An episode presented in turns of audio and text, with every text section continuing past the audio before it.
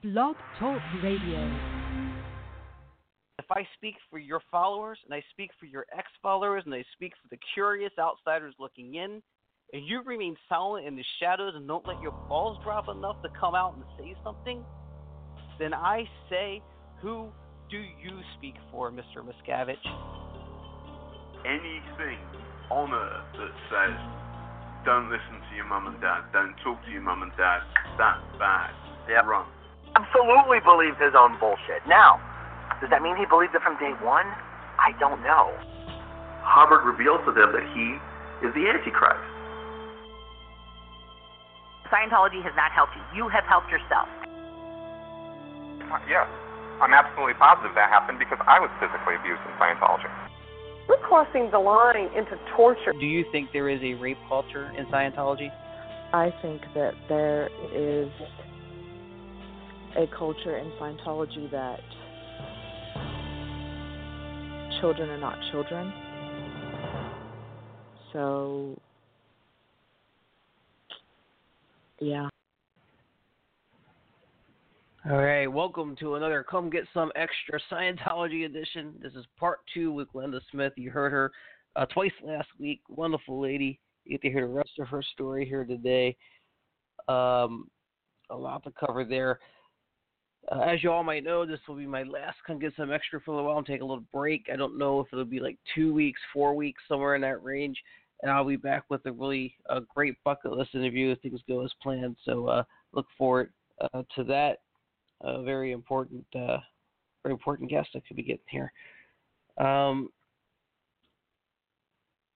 so stay tuned. Also after the show, uh, I'm to take us out with something a little bit different. It's it's not to the show will not be taken out by the theme song, uh, but that theme that I, that I do at the end it'll be uh, something special that I want to do for you guys. Um, and uh, we'll get to that. So stay tuned after the interviews also, I realize there may be some people listening, some people who don't have social media, people who aren't aware of it, um, people also who are never in that want to do more. Uh, you always want to know uh, what we can do. What what can we do to help? And sometimes people don't feel comfortable going on the government website and filling out the form to challenge tax exemption uh, of Scientology. Of course, tax exemption being uh, very key in the whole recognition of religion thing, and it makes it very difficult um, makes it very difficult for government to enforce law uh, and stop these abuses on the, the cult of Scientology. And uh, you can help in a very simple, easy way if you're on a computer right now and you're listening to this. On the Blog Talk Radio link for this podcast, I have put a link to the change.org petition put out by Jeffrey Augustine. Uh, all you have to do is copy the entire link uh, highlight it, copy it, and paste it in the address line of your browser. It'll take you straight to the Sign This Petition uh, uh, website. Now, uh, this petition is to the IRS Commissioner John Koskinen, uh, demanding that the IRS Commissioner begin an investigation into the Scientology tax exempt status. As we all know, as is fairly clear uh, just by, by watching and seeing with our eyes, uh, there are a lot of abuses of the tax exempt status. Plus, uh, it's an excuse and it's something that they've been hiding behind uh, to to traffic people, to to harm children, to harm people in general, and uh, and you can help put a stop to that. You can actually, uh, when you go to the website, all you have to do is click on sign this petition, and when you sign it, it'll need your email address and name but you don't need your name to be publicly available. People don't have to know you signed this so you can do it discreetly. Once you've signed a petition, which is like three boxes to fill in name and email address, you click submit to go to your email. There's a link in there that came to you from change.org. You just click it, it confirms you signed the petition. You have now signed it and actively been a big part of helping to try to take down uh, this destructive cult. All right, so without further ado, uh, remember stay tuned after the show uh, for something special here. Again, my last show for a little bit, and uh, let's hear the rest of part two with Glenda Smith. So, something that I always try to understand with CCHR is that they're supposedly trying to offer alternatives, offer support uh, against the abuses in psychiatry. And um, the thing is that if you have a psych, uh, if you have a history of taking psych, uh, psychological drugs, if I'm not mistaken, you can't be a Scientologist. Is that right? Mhm. Correct. So this kind of this is kind of a conflict for me. Um, Yeah. Uh, To be honest with you, it was one of my, um, in the back of my head through all of that clanking, uh, installed concept stuff. It was actually something I struggled with quietly. Um, so there's a thing in Scientology, very basically, that if you've had psych treatment, and um, I won't get into the like the, the pure definitions of that, but um, if you've had psych treatment, you cannot have um, Scientology auditing or counselling, and you have to get permission to do training in course rooms. And it's a huge, long road. If you've had, it, it can just be psychiatric counselling. It doesn't just, it's not just medicine. It can actually be that you saw a psychiatrist in his office for um, therapy, talk therapy. Right. So there's, there's this kind of, um, you know, Hubbard said that these people are damaged, that people have. Um, They're not able, right? no, but they're under the influence Right. psychiatry. It's, it's just like so convoluted. So CCHR, what, what, what the real purpose of CCHR is to penetrate into society, remove or eradicate, was the word we use, eradicate psychiatry and psychology, and this would clear the pathway because they were the enemy. This would clear the pathway for Scientology methods to be introduced into society. Into society. Uh, when I say society, into education, into justice, into mental health systems, you know, society. These, not just, you know, I mean, this is kind of crazy, but that's what the aim was. So you go out and you try and find the abuses um, of psychiatrists and psychologists. You actually go and interview people who've been mental health patients. And um, to be fair, because you know there there are abuses in that, those mental health systems. There, Oh, sure, yeah. Absolutely has been. Um, but it, it, it's looking back, I remember a couple of interviews I did with mental health patients, and I remember feeling um, kind of predatory um, and having to really shut that down very quickly in my own head. Um, you know, some of these people aren't well, and you know, like in a lot of industries, oh, there are abuses Yeah. um, and particularly around vulnerable people. Um, which, you know, mental health patients, mental health patients can be a particularly vulnerable group of people. So we would go and interview these mental health patients and clients and get their stories, and then we'd make them into affidavits and. Um, you know, try and take that to law enforcement like the police or find a lawyer to take their case or whatever. And, you know, the whole sort of process that you go through. But what were we offering those, those mental health patients? Nothing. We were using them. For stats. What, yeah. And to fulfill the agenda that, that CCHR was meant to do, which is to eradicate psychiatry and psychology so that Scientology could move on. We, we weren't offering them anything. We were just using them. And, and that was to build the case that all these people have these complaints against psychiatries that they can use for, for however they need to use it to demonstrate what's happening. yeah, how evil, you know, the mental health issues were. Um, I, th- I think it took me, once I left and really started to look at this, it was one that really snagged up on me because it's a, it's a highly emotional area. And if we look in history, you know, mental health problems is a highly emotional area. People, families, there's stigmas, you know, it, it's, it's a, a highly a difficult area. What do you do with a person who's not acting within the parameters of normal, who's talking to, you know, flies on the wall or whatever? It's a difficult area for humans.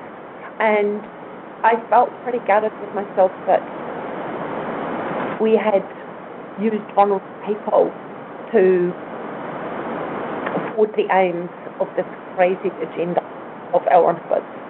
Um, and it took me time to work out, yes, there are abuses in the mental health system. I'm not going to, you know, there are. But to find a sort of balanced view and also to take into account what advocacy and, you know, there are massive moves to um, protect mental uh, health patients' rights and so forth. Huge moves in the last 40 years. Massive legislation shifts and so forth. Right. Um, you know, it, it, everything keeps evolving except Scientology.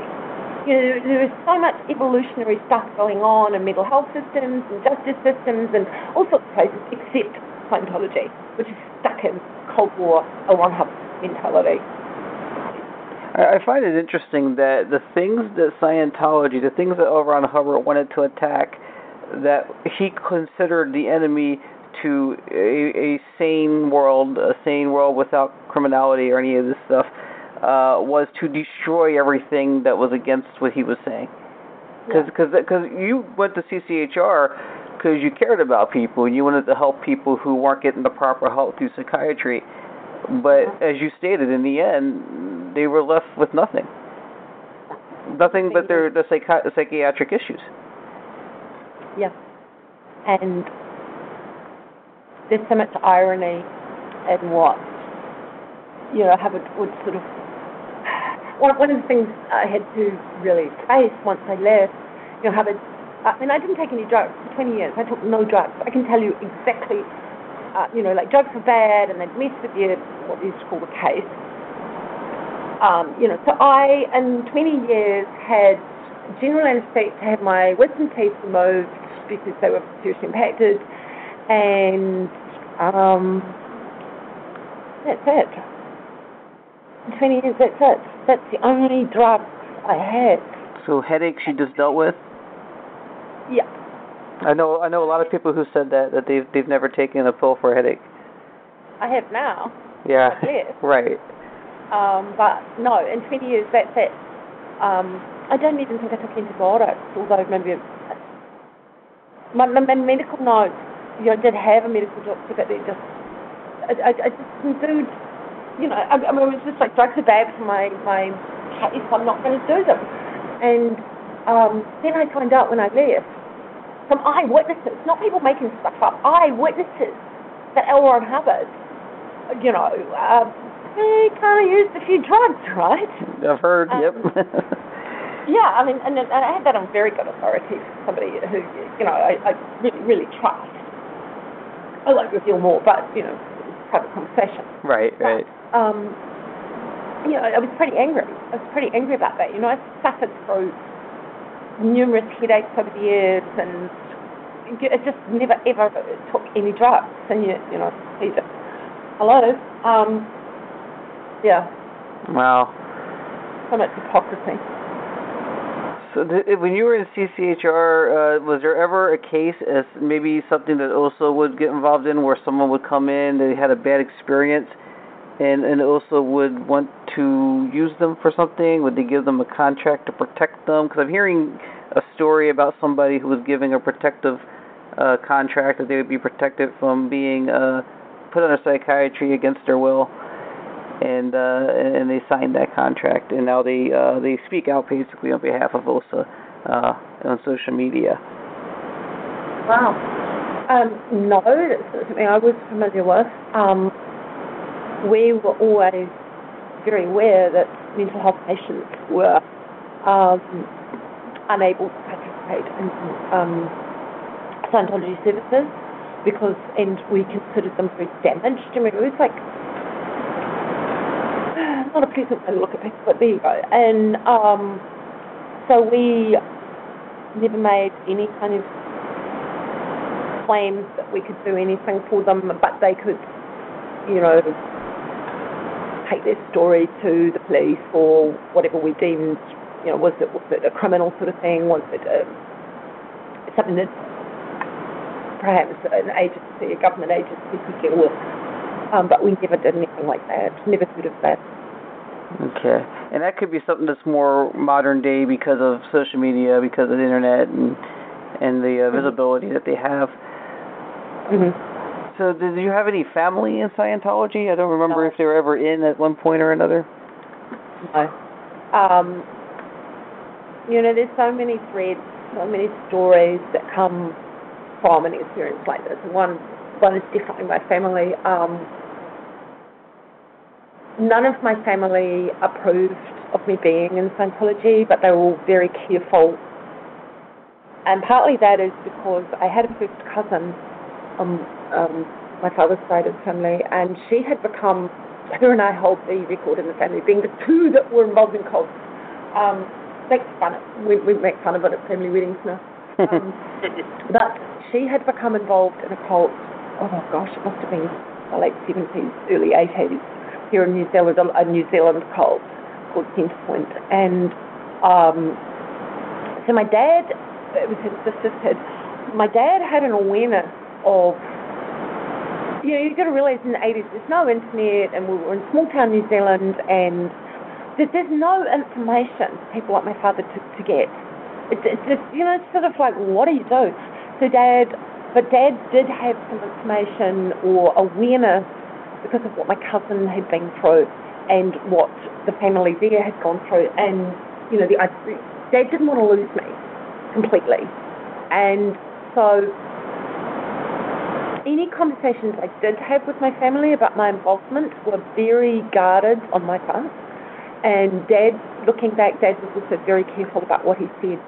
Um, and I think Dad had instructed Mum to say nothing. Mm. He was, Dad was really scared he was going to lose me completely. Um, Rightfully so. absolutely, he read he read it well. He read it well. Um, looking back, um, you know, so that meant that I did have contact with him two or three times a year. Um, back in those days, used to write letters, and um, I still have some of those letters. It's, it's kind of special, but um, so my relationship with my my family of origin became very controlled, really controlled.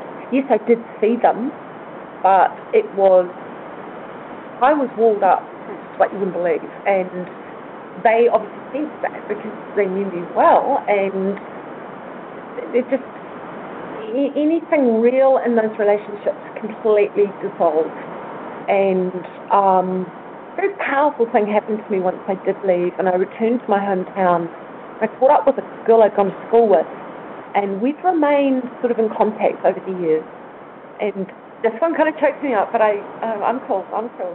Okay. And she, I came back to my hometown, and uh, you know I'm out, and at that stage I, I, I still wasn't making much sense of what had happened and so forth. And she said to me, she said, "My God, Glenda, it's so good to see you." And I said, "Yeah, thanks. I'm a little kind of messed up here, but you know I'll get there." And she said, "You know, all those years you were in that thing called Scientology."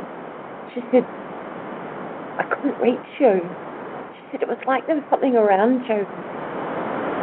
She said it was just so damn weird, and she can't explain it, but you just you looked sort of the same, but you just weren't the same. And she said, I can't put my finger on what happened. Mm. And then she just looked at me right, and she said, "Welcome back." You know, and it was just, you know, we and it was just amazing, right? You know, this woman who'd known me. uh, She'd known me since I was about six, and she'd known me all my life. And then she'd seen this huge identity shift at me.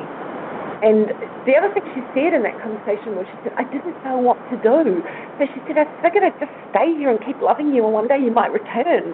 You know, you, the real you. Not, she's not talking about my, my physical side. She's talking about the, the real Glenda. Right. And uh, it was just, yeah, and I got a few of that, a little bit of that when I came back to my hometown. And go, oh, welcome back. It's so good to have you back, you know. Um, that's pretty powerful where you haven't realized you become this cult identity and you're so walled up and careful and um, removed. And then that starts to fall down and people welcome you back. That's pretty powerful, you know. Yeah, that's that's awesome. Um, how, I want to know how did you get out? How did that how did that occur? The getting out of Scientology. Oh wow! How many hours have you with dying? All right, we'll start on the first hour. Um, Okay, I was married to uh, a true believing Scientologist, and his name was David. I can say that because people, people, American people say that. Um, and I'm not, you know, not done it. And anyway, he was, he'd been on staff for 10 years, and um, when he left, he, he started to really follow his engineering career. And that was all about making money to, to do more Scientology, particularly at FLAG in Florida. Okay. in the United States. Um, and so fast forward a few years after he left staff, and he was working for a big engineering company, and they wanted him up in China to train some Chinese engineers, basically, and work on some big projects. So we went to China. And this is a huge, um, it's such a big story. I mean, I've written about this for so much, and it's still coming out of me. Basically, the change of culture and um, language. Like language is very important when you're trying to control people, and the, the the language used in Scientology is mind controlling language. It's not just another foreign language; it's a very controlling language. So I go to China and I don't understand anybody, and I don't really speak more than about four words Chinese initially, and I'm alone a lot because David is traveling with his job, and it just started unraveling on me, and I just started to question everything, and I couldn't stop it, and I was in so much distress because I, I think that the, the term that would most people would understand, I was, I was in spiritual crisis and I mean, I, I just literally ate. It was just a mess. And then I had an awakening. Oh yeah, mm-hmm, uh-huh. yeah. it sort of like sounds crazy, but I had this vision uh, in this moment of clarity, and everything changed from that moment. I knew I couldn't go back to Scientology, and um, I was too scared to look on the internet. Uh, it was just all the phobias kicked in hard. Um, I was terribly unwell around that time. I was completely traumatized and um, I then told David I can't do Scientology anymore, and that turned everything upside down. Um, that's a huge story. Uh, he treated me like the enemy. Um, he's got no such, you know, like game Scientology. Yeah, yeah, Yeah. at every level. You know. Um, That's a quick. Cha- that's a quick change, is it not? Like you, you, you're one minute, hey, good to see you. Wait, what? Get out. Something like that. Um, in the moment that I, there's certain things in life you never forget. You, you, you frame them differently and you process them differently, but there's certain moments in life you never forget. And at that point, David and I, when I, I said to him, I can no longer participate in Scientology, I, said, I remember saying it very quietly and very calmly because I knew that what I was saying was, uh, you know, potentially life changing for him, and I was very quietly, very quiet about it. And he turned around, and I think at that point we been married about 13 or 14 years, so this wasn't a new marriage.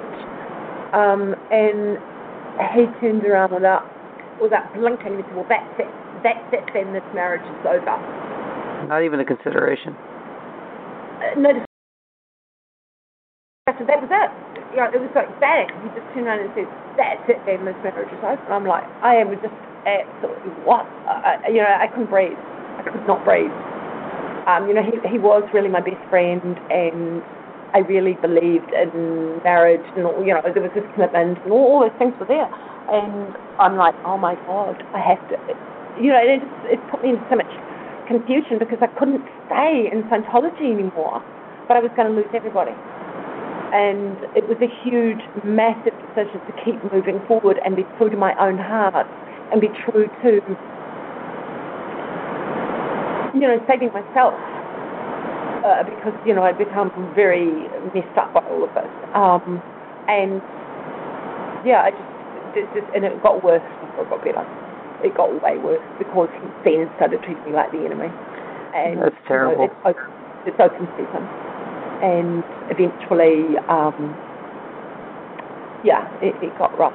Scientology really is the most important thing to some people. More than what- any family member, any spouse, it Yeah. just it breaks up families. Yeah, it, it is it is fanaticism. You know, the cause is greater than any relationship, any anything. You know, um, it's you know, and I was that. I was that where I would, you know, my parents became less important to me, my own siblings, it, it, all the relationships that have mattered to me, you know, your old school friends, those relationships that mean something, all in secondary. You weren't truly disconnected from your family, but you were sort of figuratively, you were sort of uh, symbolically disconnected from your family. Yeah, I would I would have gotten them as fast as you can, you know, pick up a cup. If, if they had threatened or, um, you know, tried to um, get me out of Santa, I would have gotten like a, yeah, just like that. I know that. I, I you know, I'd always, it had always been an option. If mum and dad kick up noise about me being in Scientology, I know what I'm choosing. It's not, it's not hard. That's interesting because you know you would have dropped your family, but then now you're faced with the the the, the horror of you're going to lose your marriage, of it the same way that your family would have lost you. It's it's, it's an interesting dynamic. Yeah, and um, I wasn't unaware of that at the time. Um, that who I had become and what I had done and been willing to do and that whole sort of cult identity, if you like, um, I had to face it to now pay the price. Um, and it was a price. Um,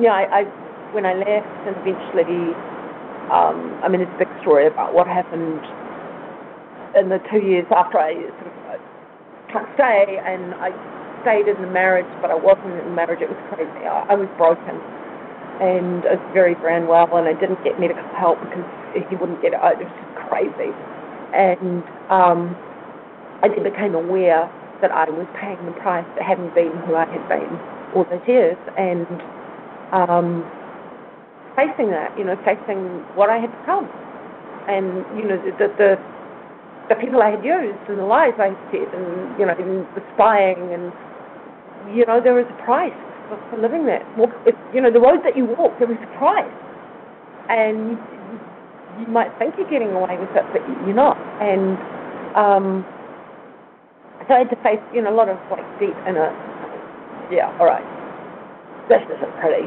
Um, but so, you know, I don't know. I feel a bit speechless. no, uh, no, you're you're going back through it again, and I'm sorry to put you through that. No, that's fine. Honestly, I'm really robust about this. Mhm. Um, you know, I have had a lot of um, wonderful support and kept saying great doctors. Um, but there are some things I accept. I leave you speechless. And some things that's all there is is, is speechless. Yeah. yeah. Yeah. Now, um, along the lines of uh, we, we talked about this off air, and I know you, I don't I don't really want to want to spend a lot of time on this, but uh, I think it's important, you know, because Anne a few weeks ago on the show uh, talked about this. Um, how long did it take you to be yourself again? Do you think?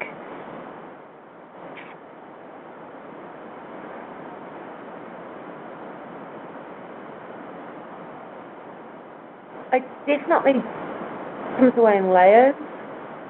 Um, you know, you sort of you discover. I mean, I kept discovering things about myself. It was just, you know, the, the first time it, there were so many firsts. At the first time, I didn't wear perfume or scented products for 20 years. Hair shampoo, hand cream. Forget perfume as a, you know, scent. I didn't wear perfume. And, and so there were all these firsts that I had to go through, and I didn't even know they existed. In wow. first social party, wearing perfume. Um, there's so many poignant moments that I went through. Um, how to interact with humans without all this sort of filtering going on in my head all the time, Scientology language and Scientology concepts. So how long did it take? You know, I was just thinking this morning, this still the odd thing I run into.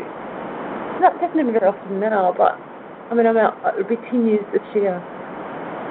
I think it probably took at least seven or eight years. And I have to say, in, in my defense, I have worked really hard. I have actually had therapy the whole way through. With, with you know, there might have been three or four months break.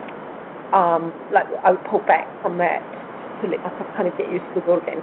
But I have worked really hard, and I have read a lot, and I have reflected a lot, and I've done therapeutic therapeutic journaling the whole way, and um, I, I've worked really hard at recovery. At, at times, my therapist would tell me to back off.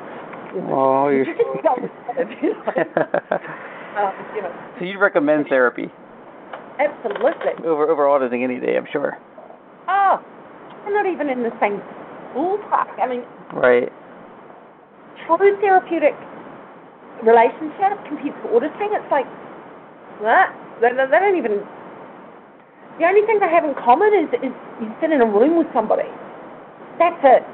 I mean, this, you know, like I had a lot of auditing in Scientology, a lot of their counselors, because I was phobic about having psychological based therapy, and I nearly died in the waiting room. And I literally had a heart attack. It was all very dramatic. Oh my gosh. And so I, go and have therapy with this like trained therapist.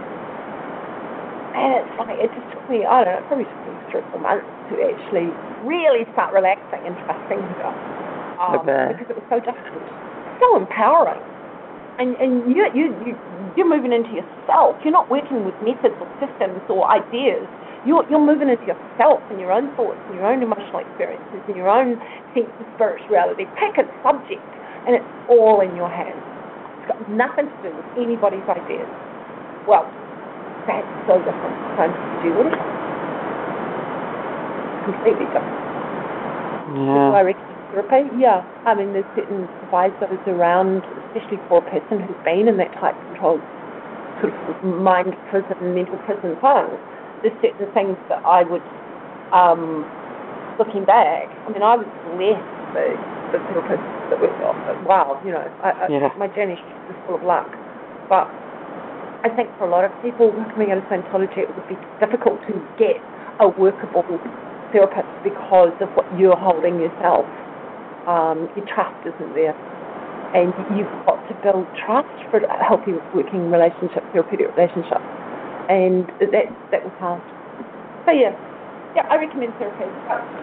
Get someone that you can really trust and feel comfortable with and weep and wail and be angry and express your joy. You've got to find someone you can truly trust. Now I brought up I brought up Anne a little bit ago, um, and this is something we talked about off air was that you had in common with her, and that was uh, how it affected uh, your with your father. Um, and the reason I bring this up, the only reason I bring it up, is because it's important, I think, for anyone who uh, is thinking about signing up with Scientology, anyone who's just starting with Scientology that might hear this.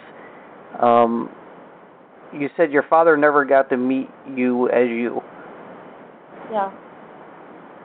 Yeah.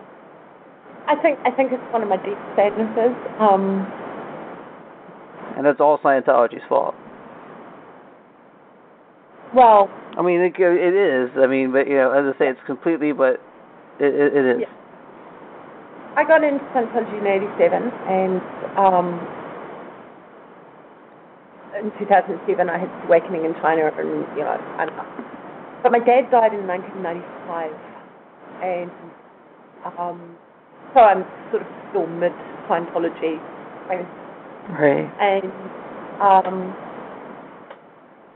Dad and I had had a, had a difficult relationship all my life. You know, Dad, Dad and I never quite kind of clicked, and um, for whatever reason, right? That's that's a whole other story. But um, you know, he was my father, and he um, did the very best he could to raise us as myself and my siblings, and um, you know, there's a very practical side of me. Anybody that knows me will laugh. Um, you know, I'm that woman who can, you know, change the tires on the car and do all these, you know, fuses, and I'm very, really practical. That's Dad. Dad raised me to be ultra practical. Hmm. And I, can, you know, if I can't fix it, something around the house, I'll at least give it a go. And that's my father. He was, he was an awesome teacher like that. And um, there's a lot of dad in me, and you know. So dad died in 1995, and I just blithely carry on in my little, uh, you know, little bubble of saving the world, and and then when I left, um, in 2007, it all started cracking, and eventually I returned to my hometown, and by that time my mum was quite elderly. I, I actually dropped out of contact with her. It just, it, it really got rough. So I come back to my hometown, and in 2011, I reconnected with mum. And by that stage, she was pretty elderly, and um, she died three years later. I had, I had about two and a half years later. I had about two and a half years to get to know my mother, and then she she passed away. Um, I'm sorry to hear that. Yeah, yeah. It was, it, but it was. I'm very very grateful for that short time we did have because we, Sure.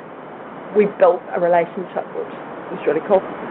But anyway, I was able to talk to her um, because Dad had never met the real Glenda. You know, the, I was always cult influenced Glenda, and um, when I left, I realised I'd to my father's death. And you know, so here we are. There's nothing like delayed grief. Whoa, Mm. that. You know, you know, when Dad died, I had a little week. I went to the funeral, and I just got back on with life. You know, the, the Scientology influenced life. Uh, So you know, here I am. I think it was about 11 years after he died, or 12 years something. I suddenly go, oh my God, my father's dead. Oh, and I started reading things like, you know, about the grief process. I started reading other schools of thought. You know, like, what's this grief process people talk about? So I'd go and read up on it. And I realized, oh my gosh, I'd never really grieved for my father dying, and he was my father. So I went through this intense delayed grief. No, that I mean- that's a Scientology thing, right? You're not supposed to grieve. No, grief, you know, like, that's um not cool. That's not, that's not very, oh, that's tone scale thing. That's down. That's downstat, right? Not downstat, but um, low tone. Yeah, and it's it's it's, it's exhibiting far too much human emotion. You don't Yeah. want to exhibit much human emotion because that will get in the way of you being an effective Scientologist and producing well and all this layered nonsense. So yeah, you don't you you you, need to have a little appropriate cry, but don't cry too long and just get on with it. So I didn't grieve the loss, you know, the relationship between a, a child and their father. You know, that's the more important relationships I It's unbelievable. and um, so then I, I had to grieve for my father 12 years after his death, and I'm, I was really angry about it because I had been so shut down emotionally because of the Scientology stuff. Fast forward, I don't know, year or so, and I reconnected with my mum, and we started to get to know each other, and asked her, you know, did Dad approve of me being in Scientology? She just went, no, no. And her and I were able to talk about that, and I asked Mum, you know, do you think Dad would have liked me? You know, I've changed a lot since I left, you know. And she told me, your dad would have been really proud of you. And because it was really hard to leave. It's really hard to leave all the phobias and everything you lose. And um, I'm very grateful that I had that time with my mother. Yeah. Well, I can tell you, uh, I'm I'm proud and honored I get to know the real Glenda. That's that's the only Glenda I know. Thank Uh, you. no no problem. Um, uh, what I'm gonna do here, what I usually do um, at the end of all my interviews, I do something called ten questions. It's a little bit of fun, just you know, crazy questions, and then if you first thing comes to mind. Um, is, is there anything else you wanted to add to your to your experience? Anything else that maybe might be important to tell that, that we didn't tell? I think the only thought I do have here is that um, I became very aware very quickly that it's a very isolating experience coming out of a very controlling group, and it's not something that many people really understand, and certainly um, that, that has been a real difficult thing, and I think that people like yourself and many others, thankfully, who are trying to raise awareness and um, and share these stories and you know they're real people. We're real people. Um, Damn, damn smart people. Yeah, and caring people, and um, you know all the former psychologists that I'm, close with in my in my life. They're such caring people. You know, they're, they're, they're the salt of the earth kind of people, and you know, these controlling, particularly for me, what I know, Scientology, but controlling groups that change the identity and change people um, as a community or as a society and the fanatical way that it's become. Um, fanaticism is an issue in our world, and Scientology is fanatical. Scientologists are fanatical. You know, what is that glassy look in their eye? It's fanaticism. What, why are they so weird and hard to talk to? Um, they've got ultra focused on that cause, and we can laugh about that, and we can um, make personal comments about those people, and so forth. But when people like myself and many, many others, yeah, um, are coming out into the world, it's, you know, we, we're trying to find our voice and our confidence and make sense of it all, what happened to me. Um, it's, it's really wonderful to, to find people that are willing to stop and listen. And I think ultimately for me, that this doesn't happen to people behind me. I, I'm, I'm absolutely fierce about young people, children, Mhm. teenagers, kids. Um, like if I ever saw anybody I know getting near Scientology, I would just grab them. Right. Be really fierce. Um, immunization, I guess, is a word. To immunize. The more we talk about this, and and you know, open, honest dialogue about it, the more immunization we can bring to the world. That you know, we, we close those doors down so the kids in my life and the kids in your life don't get involved in this sort of thing. Right, that, that exactly. really matters, that really matters to me. Yeah, I think that's that's that's the most important. I, I'm really very concerned about the young people, and I know there's an increase, there's actually an increase of what they're doing with young people, baby auditing. Um, uh, I've heard of young people going through the purification. It's insane, and uh, and uh, I don't want to see that happen anymore. Yeah, All right. that, that, I feel pretty strongly about that too. So. Absolutely, absolutely. Uh, I I could listen to you all day. um, I could talk all day. yeah, you're good at it. You're good at it. Maybe I'll have you on again. Um, absolutely enjoyed this. So let's go ahead and do ten questions with Glenda Smith. All right, Glenda, you ready? Yep. All right. Question number one. You're from New Zealand, right? Mhm. Yep. All right. What's the best part of New Zealand? Why should I or anyone else visit New Zealand? Food. Good food. Yeah. What's a real good New Zealand dish? Fish and chips. Oh, I can get that anywhere, but it's different in New Zealand. Absolutely, it is. Okay, I got to get New Zealand fish and chips. I got you. Okay. Absolutely. All right, maybe someday. Maybe someday. All right, number two. All right, first I got, I got to ask you first before this. Have you seen Miscavige in person? No. Okay, but you you know about. All right, well, let's see if you. What do you believe? True or false? Can David Miscavige walk under a table without bumping his head? True. Okay, it's probably true. Number three. Um, you don't have to say anything nice, but can you say anything nice or a good thing about CCHR? I met some nice people. But that's about it. The people, not the, not, nothing about the actual group, the actual. There's nothing about the co- the the uh, organization. No, but No. it would have to be people. Have to be the people. Okay. Well, you were a good person that was there. Thank you. Uh, number four. Have you been to the U.S.? No. Ah, is there anywhere in the U.S. you'd like to visit? Uh, yeah, I'd, I'd, I'd really like to the United States. So many people there that I would love to come visit. Oh, you're just hop states. Yeah. Okay. Yeah, the, the, the grand tour or something, you know. The tour of the of the country. All right. Number five. Now I've I've this is kind of off kilter a little bit, kind of off the kind of off to the side thing. I I know I know you said uh in in different places I've seen you say that uh sometimes you unwind by doing a little dancing around the house. Uh, That's, yeah, huh? that's true. That's true. How is your dancing? Oh, it's awful. You're just having fun. You're just having fun. Okay. I do not care. Dance like no one's watching because no one is. All right, that's good. Number six. All right, this is a tr- this is a tricky one, but I think it's a pretty I think it's pretty easy. Number six. True or false? The best place to find the truth is from the source. What kind of source are we talking about? Well, that's the thing, right? If if only place you ever get the, the your information from is from the source, they can tell you whatever they want to. Yeah, but you know when it's kind of funny, right? Because when you say source, all I can think of is like chili sauce and Not sauce, source. You know that that's what what happens when you create your mind, right? Everything just what. All right, so false, right? Yeah, I, I knew I knew it was false. Uh, do you like comedy? hmm yeah, I do. What's your favorite comedy? Um, it's actually probably New Zealand. Um, Oh, original programming. yeah, yeah, the Flight of the Conchords.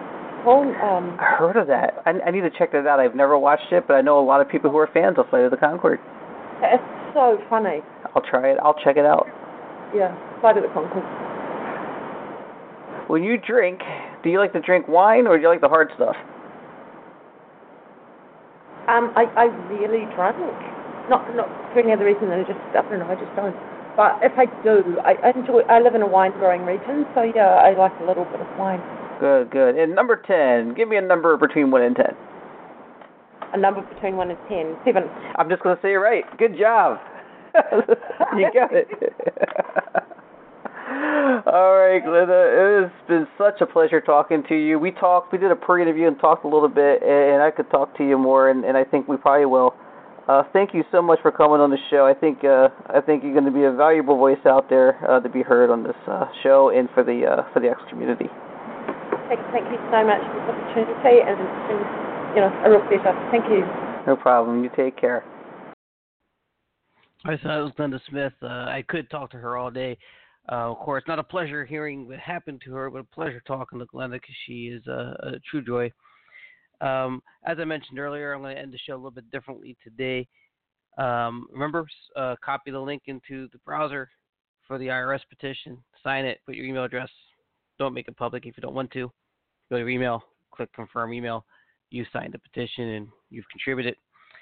Um, so I'll be back. I don't know if it's two or four weeks, but this show will be back. It's not going anywhere. And uh, during the course of talking to and getting to know people uh, in and around the world of Scientology, I've uh, I've accumulated a lot of information and a lot of experiences, and it, you know it has a profound effect on you when you start to see these things and start to learn these things uh, for the legitimate uh, items that they are.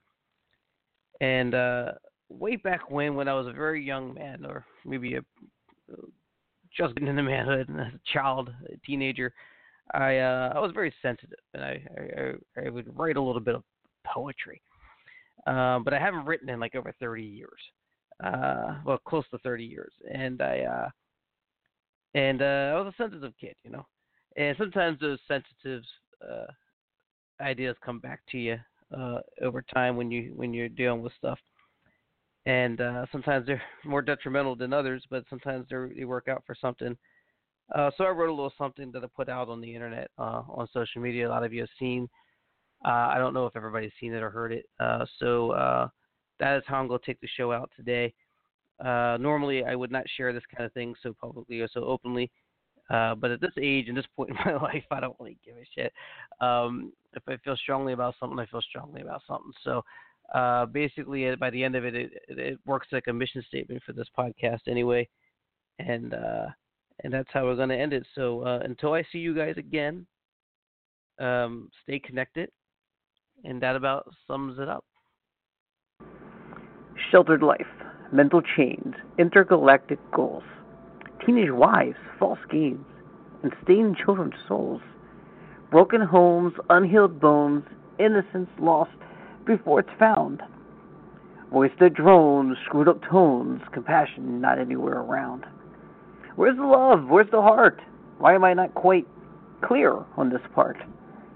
Learn fake words, get a loan, pay it as you can. Find afterwards you were just a clone, a shadow of a man. What are your crimes? What did you do? Did you know it was wrong? How many times was it covered for you? The statutes can be pretty long. Are you in trouble? Were you hurt? An innocent victim? You're in the bubble. They are certain you must have pulled it in. There's no ration, no compassion, no regard for human life. No interaction, nor act of passion to soothe that kind of strife. Outside folks nod and move along, look the other way. No real interest in righting your wrongs, no interest in having say. But I see you in all your beauty and all your pain. I see the scars and ugliness and even all your flaws. Yet I return again and again and again, and still I always look on in awe. I see you, and if it's the last thing I do, the world will see you too.